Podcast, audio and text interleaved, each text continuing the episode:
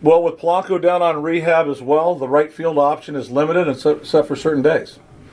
So tonight it's left field. There'll be an opportunity at first base. We've hit him some ground balls at third. We- We'll see if, see if there's an opportunity there, but it's probably going to be both corners in the outfield. Uh, some first base as an option, and we'll see if something else presents itself. We scripted something out uh, for a few games. We're not putting a timeline on at bats. It's not that he needs 15, 20. There's no number. He needs to go get the at bats he needs to get, and we'll move him around the field. There'll probably be a DH day in there as well. Uh, Okay. so, but he's looking forward to getting going. Tonight's his actually it's somewhat his opening day. It's Been a while.